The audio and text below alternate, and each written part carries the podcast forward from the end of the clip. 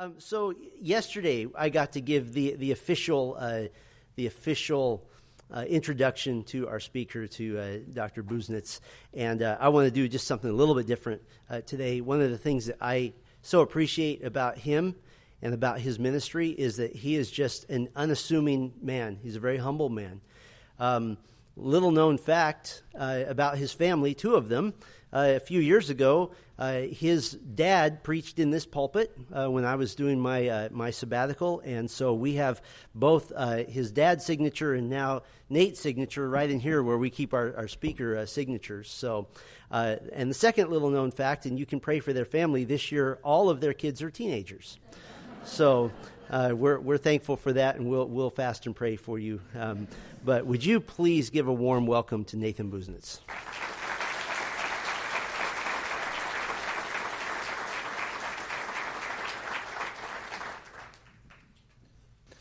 Well, thank you, Steve, and uh, really appreciate your kindness. And there we go. And do pray for us. We do have four teenagers. Um, it's actually really a lot of fun, and we're so grateful for the family that the Lord's given us and for our four children. Having teenagers is a bit like standing in line at a really scary roller coaster where you're watching people get on and they, they put on some sort of safety harness and then they're whisked away and you kind of anticipate what the ups and downs and the loops and everything else is going to entail but when they get off everybody still seems to be smiling so we uh, we've watched those who are kind of ahead of us in the parenting stage get through the teenage years and they've noted how wonderful it is, and we are experiencing that ourselves. And really, again, just so grateful for what the Lord has allowed us to enjoy as a family. Uh, it is a great privilege for me to be here with you this morning, and uh, I'm so grateful to Steve for letting me come to the Steadfast Conference. And well, we'll see if I can get my computer to cooperate with me this morning. But so grateful to Steve to let me come to the Steadfast Conference and to get to spend time with all of you who were there. One of the highlights for me from yesterday was hearing an incredible message on Revelation chapter 2. And if you weren't at the Steadfast Conference, I'd encourage you to listen to it. Pastor Steve preached a message on the church at Smyrna, the letter to the church at Smyrna, and just did a really, really great job. I especially appreciated the way in which he incorporated church history into his message, the life and legacy of Polycarp. And so was just so grateful for that. All right, well, I'm going to do this, even if it's awkward, just to get it to recognize my face. Um, thanks for bearing with me. I I will confess, I, I, have some eye issues, and so I've been using a, uh, a tablet to preach from because it makes it easier for me to be able to make the text a little larger. So uh, thanks for bearing with me on that, and it's, it's working now. So, with all of that out of the way, now we can officially start. I said this in the Sunday school hour, but it is a real joy for my wife Beth and I to get to be with you here at Grace Bible Church. We are so grateful for like minded churches throughout the state of California. I was just back in Georgia at the G3 conference and was letting them all know that there are Christians on the left coast. Uh, we, we are here, the remnant, and uh, just what a joy it is to get to spend time with you this morning. Thinking about teenagers, Steve, you gave me the perfect segue. I, remember back before our kids were teenagers, back when they were little, teaching them, singing to them, uh, reciting to them nursery rhymes and lullabies and sort of the, the songs that we sing to little children, even infants, maybe when we're rocking them to sleep. And it, it was a few years ago as I was thinking through some of those nursery rhymes and some of those well known sort of classic children's songs that I actually stopped to think about the lyrics. And it's, it's pretty amazing some of the songs that we sing to our children, these dear ones that we love. I mean, Rockabye Baby, right? In the treetops, when the wind blows, the cradle will rock. When the bough breaks, the cradle will fall and down will come baby, cradle and all. Like, what is, what is it that we're singing to our children? This is a little bit disturbing when we actually stop and, and think about the lyrics. Uh, even that, I know it doesn't rain much in California, but when it does, you know, the, it's raining, it's pouring, the old man is snoring. He bumped his head or hit his head and went to bed and either didn't or couldn't get up in the morning. And we're just kind of like, what is going on in this song? And what does that have to do with the fact that it's raining outside? Uh, I know it's not as maybe well known, but London Bridge is falling down. This is like some national disaster, and we're celebrating it as a kid's song. And even the well known Ring Around the Rosie, Pocket Full of Posies, Ashes, Ashes, We All Fall Down. It, they think that that song actually reflects the Black Death, the bubonic plague. And it's kind of like, whoa, what? Again, what, what is going on in the lyrics of these children's songs? Even in the church, and I'm assuming that these songs maybe aren't part of your Sunday school program here. Maybe they are. They're songs that I remember from my days growing up in Sunday school, but uh, the greatest, nat- the greatest natural disaster that ever occurred on the planet, right, is the flood every living land creature on earth perished except for two of each animal and eight human beings.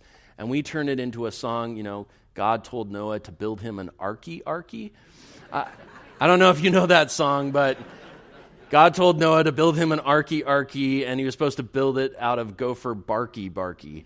And it just feels like maybe we're not recognizing the event that this song is recounting with the respect that it deserves. Even Joshua fought the Battle of Jericho. This is a, a massive war. And it represents, of course, a great triumph, but it's kind of a violent song with the walls falling down. And usually, when my kids sang that, they all fell down all over the room, right? But the most sobering of all Sunday school songs, and in fact, the title for our message this morning is The Most Sobering of Sunday School Songs, I would contend that the most sobering of all of them, not the devil can sit on a tack, uh, you know, no, the most sobering of all Sunday school songs is The Wise Man Built His House Upon the Rock. And you know that song, right? The wise man built his house upon the rock, and you, you can do the hand motions and the whole thing. Um, and then the, the, the next verse is the foolish man, he built his house upon the sand, and the rains came tumbling down. The rains came down, flood came up, rain came down, flood came up. Very clever lyrics.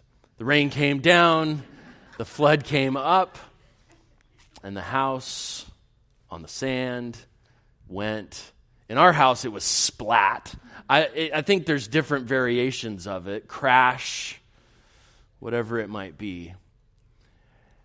That song is a sobering song because of the truth from God's word that it represents. And that truth actually comes from our text for today, which is Matthew chapter 7, which is the final chapter of the Sermon on the Mount from Matthew's chap- Matthew chapters 5, 6, and 7, which is the greatest sermon ever preached. And that was our Lord's closing illustration a wise man who built his house on a rock, and a foolish man who built his house on sand. And this morning we're going to talk a little bit about why that is the most sobering of Sunday school songs, the song that represents that illustration, because of what the illustration itself represents. It was uh, 280 years ago, actually this year, 280 years ago, that Jonathan Edwards preached the most famous sermon ever preached on American soil. It was actually before the United States was the United States, it was still just colonial America. And Jonathan Edwards preached that sermon. He actually preached that sermon in Enfield, Connecticut, his church was in Northampton, Massachusetts, which means he preached the most famous sermon ever preached as a guest preacher. He was a guest preacher that Sunday in July of 1741 when he preached a sermon that's so well known it actually shows up in American literature textbooks. Even when I went to public high school, we read a portion of that sermon. You know what sermon it is. It's called Sinners in the Hands of an Angry God.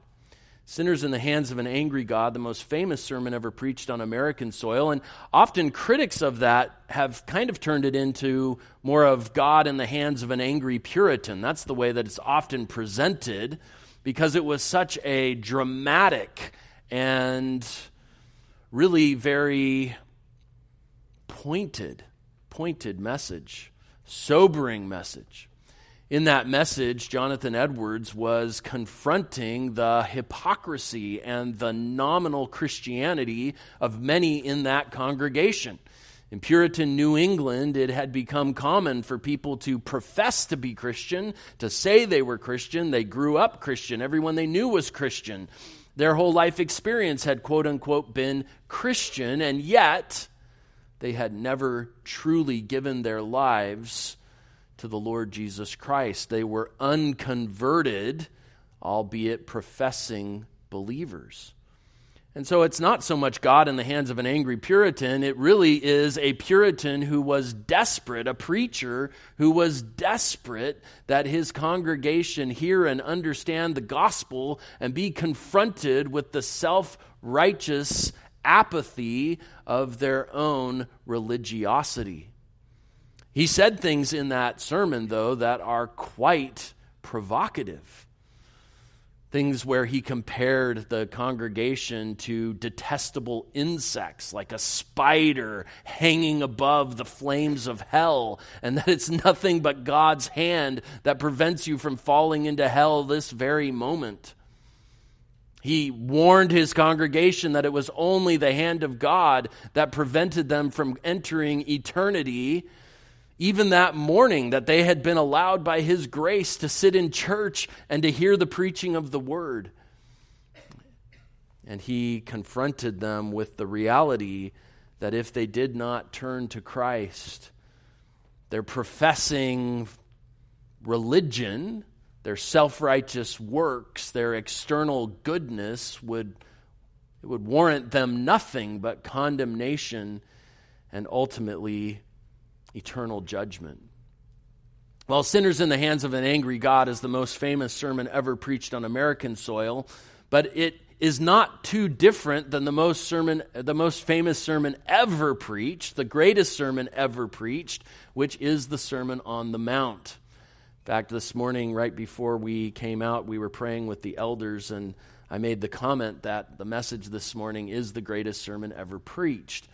But that's not my sermon. This, I mean, we didn't even get off to a good start this morning. So this is not the greatest sermon ever preached, but it's about the greatest sermon ever preached. The greatest sermon ever preached, the Sermon on the Mount, a sermon preached by the greatest preacher who ever lived, the Lord Jesus Christ. And what was the theme of the Sermon on the Mount? Well, much like sinners in the hands of an angry God, the Sermon on the Mount confronts the external religiosity of a group of people who had thought and had been taught that as long as they externally adhered to certain traditions and certain religious customs and their behavior was more or less good, then their standing before God was all set. And the Lord Jesus directly confronts and rebukes that kind of external legalism, that religious hypocrisy, that externalism that looks so good on the outside, but on the inside remains unconverted and corrupt. I also will confess that I take some heart in the fact that Jonathan Edwards was a guest preacher when he took upon himself to preach such a direct and confrontive topic the topic of the desperate need for every listener to have truly come to Christ and to leave behind the external accolades of a hypocritical self righteousness that maybe looks good but actually remains apart from Christ. The climax of this sermon is in Matthew chapter 7. And really, as we think about the Sermon on the Mount, I want to summarize Jesus' approach to his audience on that day by talking about the context as we just briefly recap what he talks about in Matthew chapter 5 and chapter 6, and then really focus on his conclusion to this sermon. The conclusion of a sermon is the climax of the sermon, a sermon that is well prepared the conclusion's not just tacked on, it's, a, it's the, the climactic call to action from the heart and substance of what's been said before it. The conclusion is the climax, and I find it fascinating that in the greatest sermon ever preached by the greatest preacher who ever preached, we have really the greatest conclusion, and that conclusion ends with a wise man and a foolish man, and of course, that Sunday school song representing it. But I want to give the lead up to it in chapters 5 and 6. And then in chapter 7, we're going to look at the four contrasts that Jesus articulates as he distinguishes between those who think they are good when they are not, and those who know they are not good and therefore cry out to God for mercy. The distinction between the self righteous who are self deceived and those who have a true righteousness that comes only through the Lord Jesus Christ. So we'll begin by talking a little bit just about the context of this message, and then we'll focus in on the conclusion in chapter 7. The Sermon on the Mount is well known, and I'm, I'm confident that I am working through chapters that you are very much familiar with in Matthew 6 and Matthew 5 and 6 and 7. Matthew chapter 5 begins, of course, with the Beatitudes. And the Beatitudes sometimes, I think, are treated, even in sort of evangelical lees, they can be treated almost as spiritual platitudes, but that is nothing at all as to what they really are in their substance. Jesus begins by confronting the self righteous heart attitude that thinks it's good because of what it does and what it can offer to God in terms of here are the legalistic traditions that I have kept, here are the rabbinic rules that I have followed, here are the ways that externally I have been good. Look at my spiritual resume. Much like Paul in Philippians 3, who was like, hey, when it comes to a spiritual resume, I had a really good one. I was a Hebrew of Hebrews, of the tribe of Benjamin, a Pharisee of Pharisees. As to the law, blameless. Like you look at my report card, it was all A's. But as Paul recognizes in Philippians 3, that kind of self righteousness is like filthy rags in the eyes of a holy God. It doesn't meet his standard, it falls far short of his glory. Paul in Philippians 3 says it was like rubbish, it was like dung. What we need is a righteousness not derived from the law, but the righteousness that comes through faith in Christ. And Jesus makes that point explicit in Matthew 5 and 6. The Beatitudes is all about blessing, blessedness for those who are not proud in spirit, but those who are humble in spirit, those who are contrite of heart, those who mourn over their sin, like the tax collector in Luke, Luke 18, who cried out to God for mercy, recognizing there was nothing worthy in him those who hunger and thirst for a true righteousness. Not a righteousness that they create on their own, but a righteousness that's given to them as a gift from God. A righteousness that comes only through faith in Christ. So Jesus begins by identifying these heart attitudes that are completely contrary to the self righteous pride that so many in his audience would have had. Certainly, the self righteous pride that characterized the scribes and the Pharisees, which is why in chapter 5, verse 20, he can say, Unless your righteousness exceeds that of the scribes and the Pharisees, you will not enter the kingdom of heaven. That would have been shocking to that original audience. The scribes and the Pharisees were the most spiritual people they knew.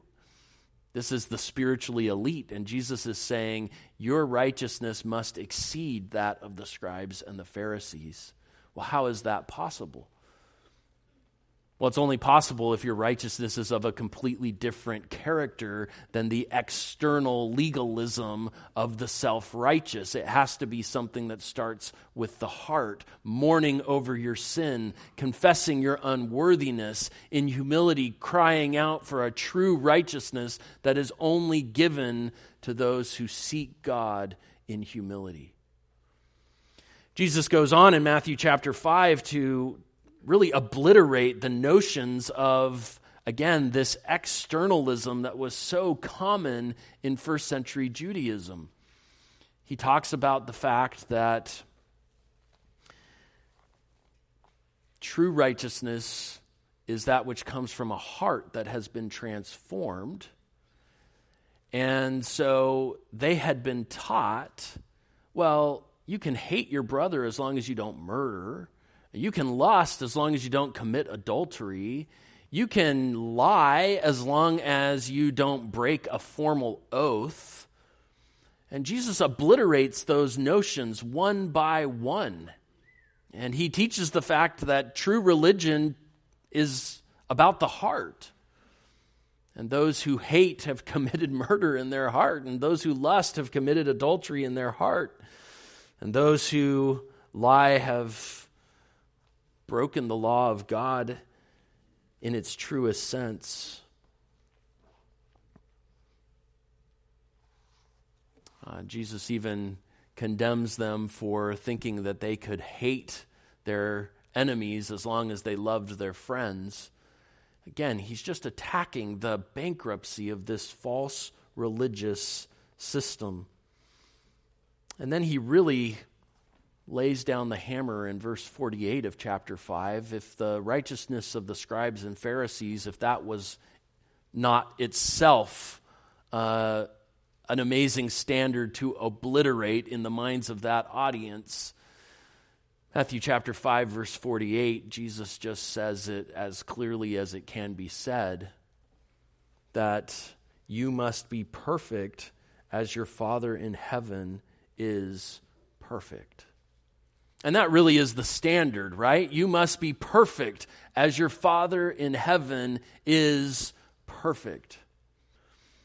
In the Sunday school hour, we talked a little bit about Martin Luther, of course, the famous 16th century German reformer. It was in the year 1505 that he was walking home from law school and he got caught in a thunderstorm. It's July of 1505, and as a bolt of lightning struck the ground nearby where he was walking, you can imagine the drama and fearfulness of that experience. Luther was so freaked out that he cried out, typical 16th century Roman Catholic fashion, not to God, but to his patron saint, Saint Anne, Saint Anne, spare me, and I will become a monk. True to his word, 21 days later, he joined a monastery there in Erfurt, modern day Germany, an Augustinian monastery. It was the fear of death that had prompted him to join the monastery. It was the fear of God's wrath that consumed him for the next decade of his life.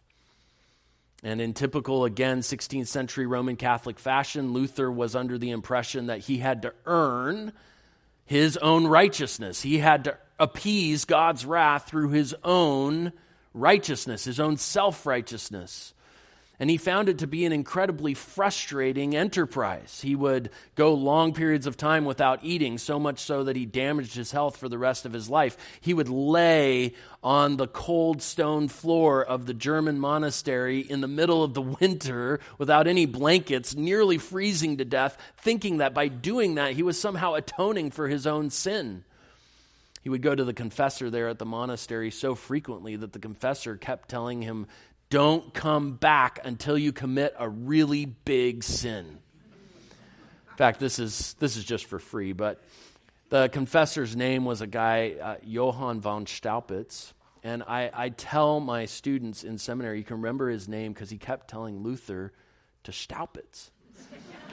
Staupitz, stop coming back. This is getting annoying. You're waking me up all hours of the night, confessing every little petty sin. Commit a big sin, and then we'll talk. Luther, in his quest to assuage his own guilt and the burden of God's wrath that he felt upon his heart, he's, he said later, I came to hate the phrase the righteousness of God whenever I saw it in Scripture because I only saw in that phrase my own condemnation. And, and Matthew 5 48, it is that standard, right? If you are to enter the kingdom of God, you must be perfect as your heavenly Father is perfect. And in a system of works righteousness, all Luther could see was his imperfection against God's perfect standard.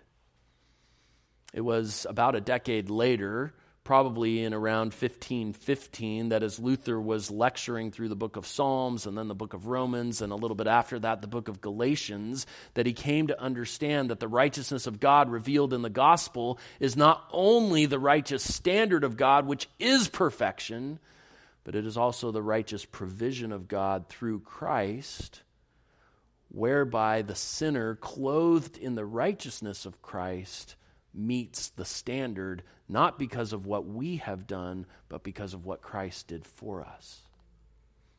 And of course, then, when Luther discovered the gospel of grace, he began to preach that gospel.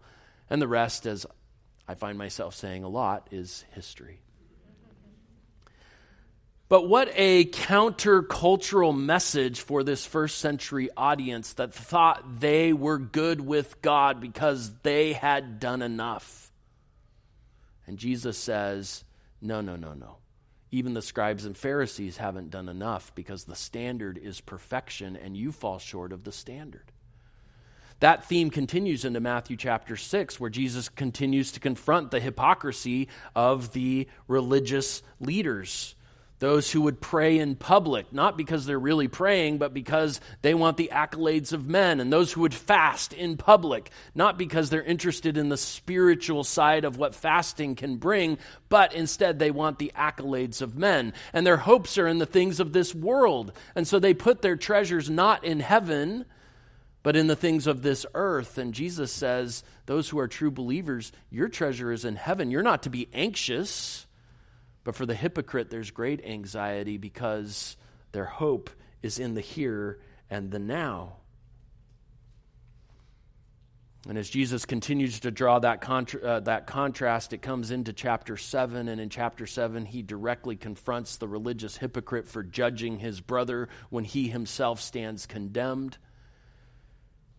And then in verses 7 to 12, Jesus ends the, the main part of his sermon by appealing to those who are hungering and thirsting for that true righteousness, a righteousness which is not theirs through the law, but a righteousness which comes only through Him. And He says, You can have that true righteousness if you would seek for it. You will find it because God is a good God who gives good gifts to those who seek Him in genuine sincerity. It's then in chapter 7, verse 13, that our Lord begins his conclusion to this epic sermon that is confronting the false security of the religious hypocrites of his day. I'm reminded of sort of that famous question from the evangelism explosion material. Uh, the famous question is one that perhaps you've used before in evangelistic conversations. If you were to stand before God, even this day, and He were to ask you, Why should I let you into my heaven? What answer would you give? For a typical first century follower of Judaism, the answer would have been something along the lines of, Well, I keep the law, and I, am externally good. I'm blameless in terms of my external conduct and I follow the rituals and traditions of our forefathers, and I, I listen to the rabbis. It would have been very much like Paul in Philippians 3. In our own day, you ask that question to somebody, and they often say it like this Well, I'm a good person. I think God knows that I'm a good person. Certainly a good person compared to all the people who are worse than me, sort of a relativistic moral standard. And the point of Jesus' message to his first century audience and the point of this sermon to us today is that no one, no one will enter the kingdom of heaven on the basis of his or her own self righteousness. Again, that self righteousness is like filthy rags in the eyes of a holy God. We need a righteousness that is not from us, a righteousness that comes from the only one who was ever perfect, the Lord Jesus Christ, and clothed in his righteousness, we gain access to that which we do not deserve, but are given by God's grace. The only right answer to the question, why should I let you into my heaven, is because of what your Son, the Lord Jesus Christ, did on my behalf. So we come then to the conclusion, to the climax of this great message, the greatest sermon ever preached, the Sermon on the Mount. And Jesus concludes this sermon by giving a series of four contrasts, a series of four contrasts. And we're going to organize our thoughts along these four contrasts this morning. It begins in verses 13 and 14 with two contrasting gates two contrasting ways or paths or roads that lead to two contrasting gates. Verse 13 Enter through the narrow gate, for the gate is wide and the way is broad that leads to destruction, and there are many who enter through it. For the gate is small and the way is narrow that leads to life, and there are few who find it. Two, two paths, two roads each of which leads to two different gates. I love how the Lord Jesus takes really every person who's ever lived and puts them in one of two categories. Every, every religion that has ever been created is put in one of two categories. There is the category of human achievement, which encompasses anyone and everyone who thinks that they're going to get into heaven on the basis of their own goodness. Well, I go to church and I hang out with Christian people and I'm a relatively good person. All of that is contrasted with the road of divine accomplishment, where the few who find it recognize the bankruptcy of their own self righteousness and rely entirely on the work of Christ on their behalf. And what is the way? Is the way not a person, the Lord Jesus Christ, right? John 14, 6. I am the way, the truth, and the life. No one comes to the Father except through me. And is the door not a person, the Lord Jesus Christ? John 10, verse 9. I am the door. Anyone who enters through me will be saved. So, true religion is not a system, true religion is a person. And to understand that is to understand that there's nothing worthy in me, there's nothing good in me that merits eternal life. I come like the again the tax collector in Luke 18 crying out for mercy and recognizing that my own righteous deeds are are nothing in the sight of a holy God. And it is only because of his grace through Christ that I will ever enter into his eternal rest. I'm reminded of the Puritan Richard Baxter, who wrote a book called The Saints' Everlasting Rest. He got really sick, thought he was going to die. If you're a Puritan, you get sick, you think you're going to die. What do you do? You write a book. And that's what Richard Baxter did. Uh, Saints' Everlasting Rest, it's this wonderful book about the hope of heaven. And in that book, Baxter points out, he says, on the floors of hell, write the word deserved. But on the gates of heaven, write the words the free gift. Right? The, the door is Christ, and the way is Christ, and those who will find eternal life find it only through Christ. He is the way, and He is the door. And you're not getting through the door on the basis of any of your self righteous baggage that you bring along. I know it's not a perfect illustration, but I think of the analogy of going through airport security whenever I think of the door, the narrow gate. TSA does a pretty good job of making sure that nobody gets through with anything they're not supposed to get through with. I remember when, again, our kids were not teenagers, but they were more, much smaller. We had so much gear that we were trying to get through airport security. There was a time in our lives when we had two double strollers. Four kids, two double strollers, and all of the car seats and booster seats and just all the stuff that comes with that. And I remember thinking if something is less than 500 miles away, we will drive just so that I do not have to go through airport security with all of this stuff. The narrow gate is kind of like going through airport security. And if you think you're going to get through on the basis of this spiritual resume of all of this good stuff. Look at all the verses I memorized. Look at all the church services I attended. Look at all the things that I did. That external righteousness is going to get flagged. Because salvation is only found for those who leave all of that behind and recognize that the only thing that merits anything in the eyes of God is the righteousness that he provides through Christ. The way is Christ, the door is Christ. Only through him can we have eternal life. Well, Jesus continues in verses 15 to 20 by talking about two contrasting trees. So, two contrasting gates and then two contrasting trees. And here he really exposes the false teaching of the false teachers, the false prophets, as he calls them. Beware of the false prophets who come to you in sheep's clothing, but inwardly are ravenous wolves. You will know them by their fruit. Grapes are not gathered from thorn bushes, figs from thistles. So every good tree bears good fruit. A bad tree bears bad fruit. A good tree cannot produce bad fruit. A bad tree cannot produce good fruit. Every tree that does not bear good fruit is cut down and thrown into the fire. You will know them by their fruits. And so here again, we have a contrast. The contrast now is looking at the external fruit that is produced, but really the intention here is looking at the heart because fruit is an evidence of what's happening on the inside.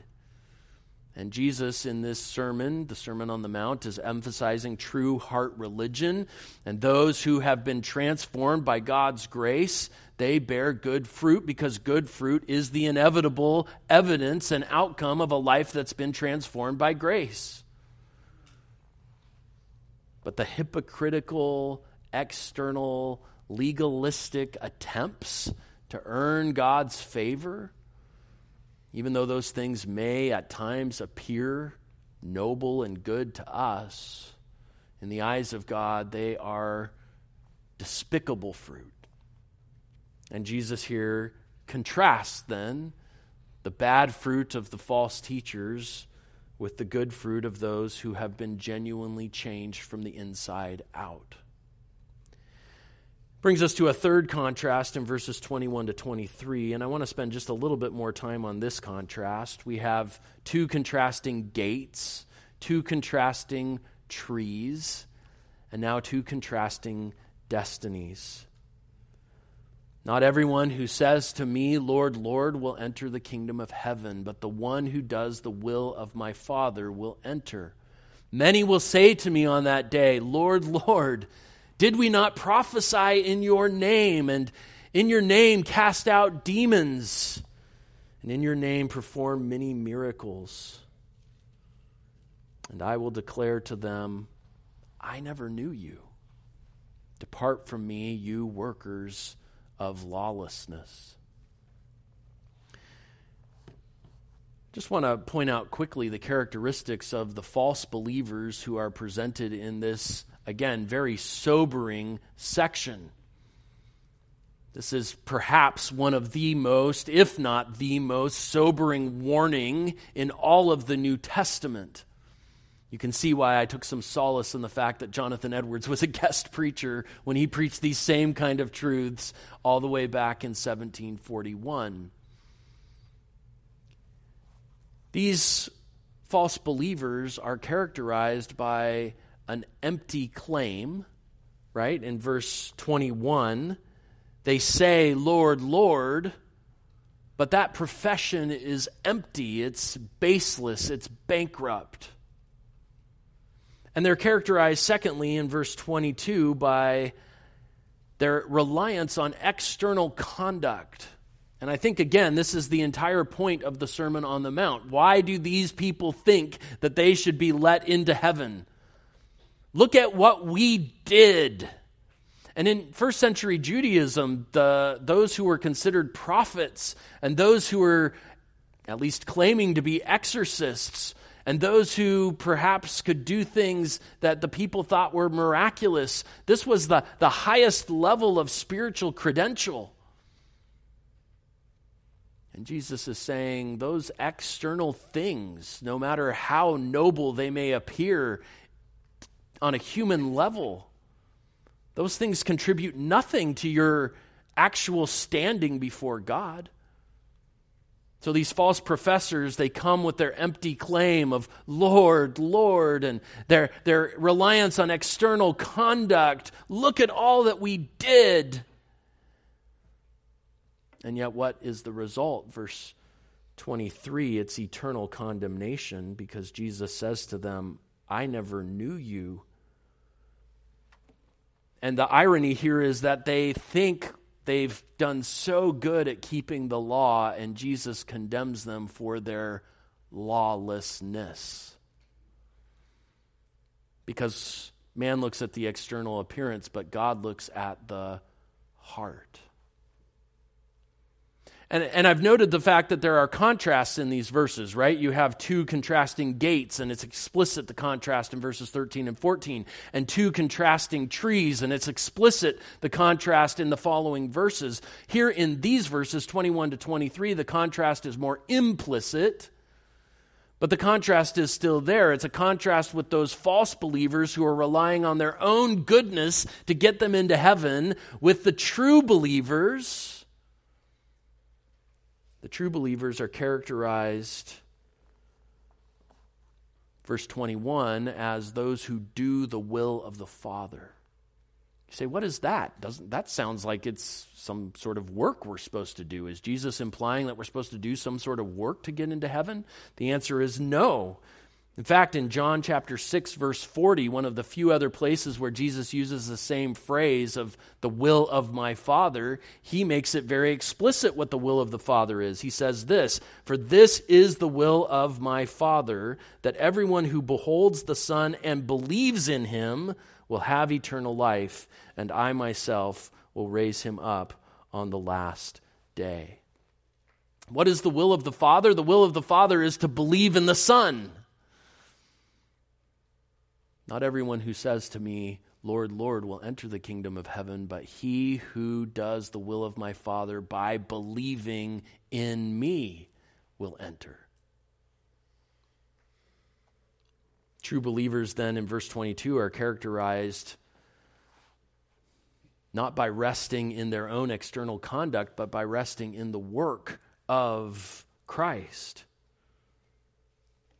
They recognize that they've fallen short of God's glory. They rest in the righteousness not of their own derived from the law, but that which comes through faith in Christ.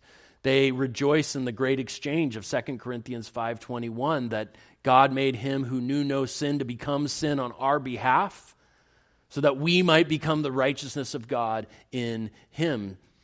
And so we see the contrast between the false believers who are saying, Look at all the stuff we did, and the true believers who are saying, We're resting entirely on what you've done on our behalf. And then we see in verse 22 that the eternal condemnation of the false professors is contrasted with true believers who recognize the way to heaven. Right? So true believers are those who do the will of the Father and who rest in the work of Christ and then who know the true way to heaven. And we're reminded again that the way to heaven is not a system, it's not a list of do's and don'ts, it's not a series of behavior modifications. The way to heaven is through faith in Christ, it is a saving relationship with Him. Right? I quoted this verse earlier, but John 14, 6, Jesus said, I am the way, the truth, and the life. No man comes to the Father except through me. And so when Jesus says to the false believers, I never knew you, the implication is that to true believers, the answer is, I do know you. And is that not the essence of eternal life, right? John 17, verse 3 This is eternal life, that they may know you, the Father, and the one whom you have sent, the Son. Eternal life begins with a saving knowledge of Jesus Christ, and it continues for all of eternity in the joy and wonder of knowing Him forever and ever and worshiping and delighting in Him as a result. And so these two contrasting destinies then are so clearly laid out by our Lord the empty claims and the external conduct and the eternal condemnation of the false professor is contrasted with those who do the will of the Father, which is to believe in the Son, and who rely on the work of Christ that he accomplished it all on our behalf, and who recognize the way of salvation, which is to know Jesus Christ. And as Jonathan Edwards challenged his audience 280 years ago, my challenge to you this morning is really 2 Corinthians 13 5. Examine your own heart. Is your standing before God even today on the basis of what you have done or on the basis of what He has done on your behalf. It's the difference between self righteousness and true righteousness. It's the difference between a system that is bankrupt and that which truly saves. And all of that then leads us to our fourth and final contrast, which is the contrast that's represented, of course, by that famous children's song, The Wise Man Built His House Upon the Rock, because this is Jesus' closing illustration. This is the closing illustration in the best conclusion ever constructed, in the best sermon ever preached by the best preacher who ever preached. Verses 24 to 27. Therefore, everyone who hears these words of mine and acts on them, he may be compared to a wise man who built his house on the rock. And the rain fell, and the floods came, and the winds blew and slammed against that house, and yet it did not fall, for it was founded on the rock. But everyone who hears these words of mine and does not act on them will be like a foolish man who built his house on the sand. The rain fell, and the floods came, and the winds blew and slammed against that house, and it fell, and great was its fall.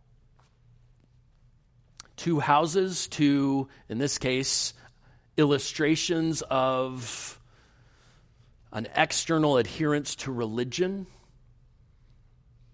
Right? The Pharisees looked pretty good on the outside. Jesus called them whitewashed tombs. They looked clean on the outside, but on the inside they were full of dead, man's, uh, dead men's bones. And the illustration here is that externally, both systems, both individuals may look somewhat similar. Like they both go to church and they're both nice, they're both good people. In a first century context, they, they both adhered to the law of Moses. So the, the houses, the external superstructure of that religious system working itself out in real life, they, they may look somewhat similar and they may both look pretty good. In fact, the self righteous, because they're basing their eternity on that self righteousness, their external conformity to some religious system may even look more impressive.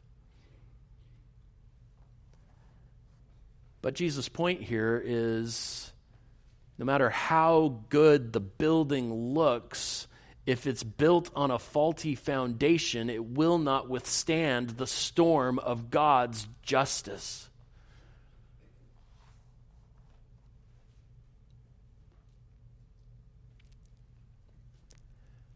I remember one time my this was many years ago my wife and I were looking at a house. Uh, we were considering purchasing a house, and we were actually pretty interested in this particular neighborhood until we went online and discovered that there was a class action lawsuit against the builder because the foundations of the houses that were built in this community were slipping. And we went back, and after learning that, we looked at one of the houses and we noticed that there were some massive cracks in the driveway. We were like, you know what? I don't think we want to buy this house. It, it looked fine, except the foundation was faulty. And of course, we're familiar with communities that sometimes, in devastating landslides or in other things, the foundation gets washed away.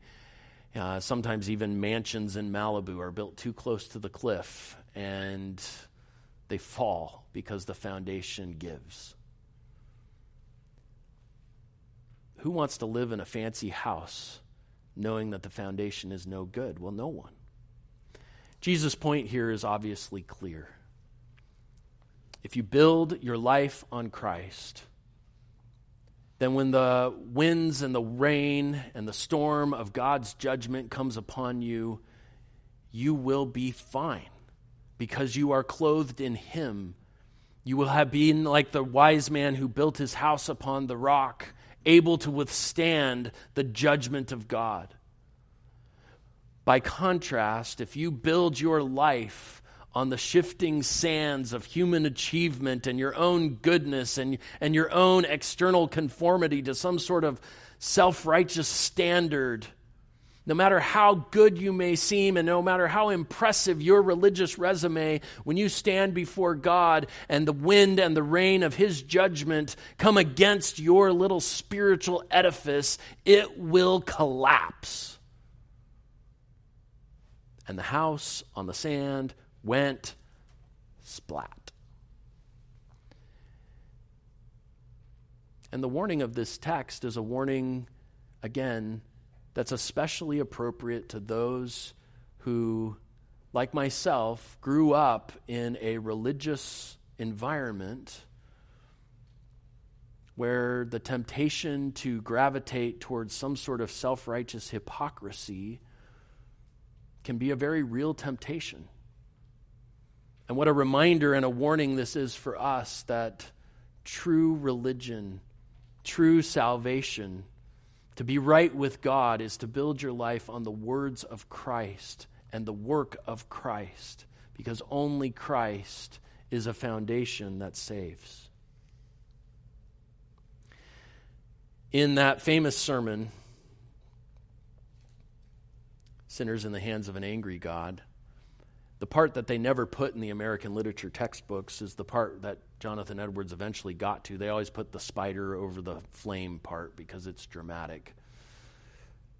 But the part they leave out is the part that Edwards got to where he urged his congregation that day in Enfield, Connecticut, to flee to Christ, to turn to Christ that the judgment of God that awaits all those who are outside of Christ should motivate us to look to Christ and flee to Him and find our refuge in Him. He is that safe harbor, He is that firm foundation. That was Jesus' point when He preached this sermon. Two gates, Jesus is the narrow way. Two trees, Jesus is the one that gives life to the tree that bears good fruit. Two destinies to know Christ and for him to know you is the only way into his kingdom. And true and two foundations. The sand of self-achievement and the rock of divine accomplishment because of what God did through Christ. There is therefore now no condemnation for those who are in Christ Jesus. For what the law could not do, weak as it was through the flesh, God did, sending his own Son. And I know I'm preaching to the choir. In fact, many of you were in the choir at the conference. Well done. but it's a good and helpful reminder for us to always remember that the only entry into the kingdom of heaven is the Lord Jesus Christ Himself. And when we look to Him, when we look to Him and build our life upon Him, we are forgiven, we are justified, and we're given the hope of an eternity spent in His presence. In the words of Dr. Carl Hargrove, Amen. Amen. Let's pray. Heavenly Father, thank you for the truth of your word, the, the reminder that salvation is only through your Son. As Peter said, there is salvation in no other name under heaven except the name of Jesus Christ. Father, we don't want to be self deceived. We don't want to be those who are relying on our own self effort.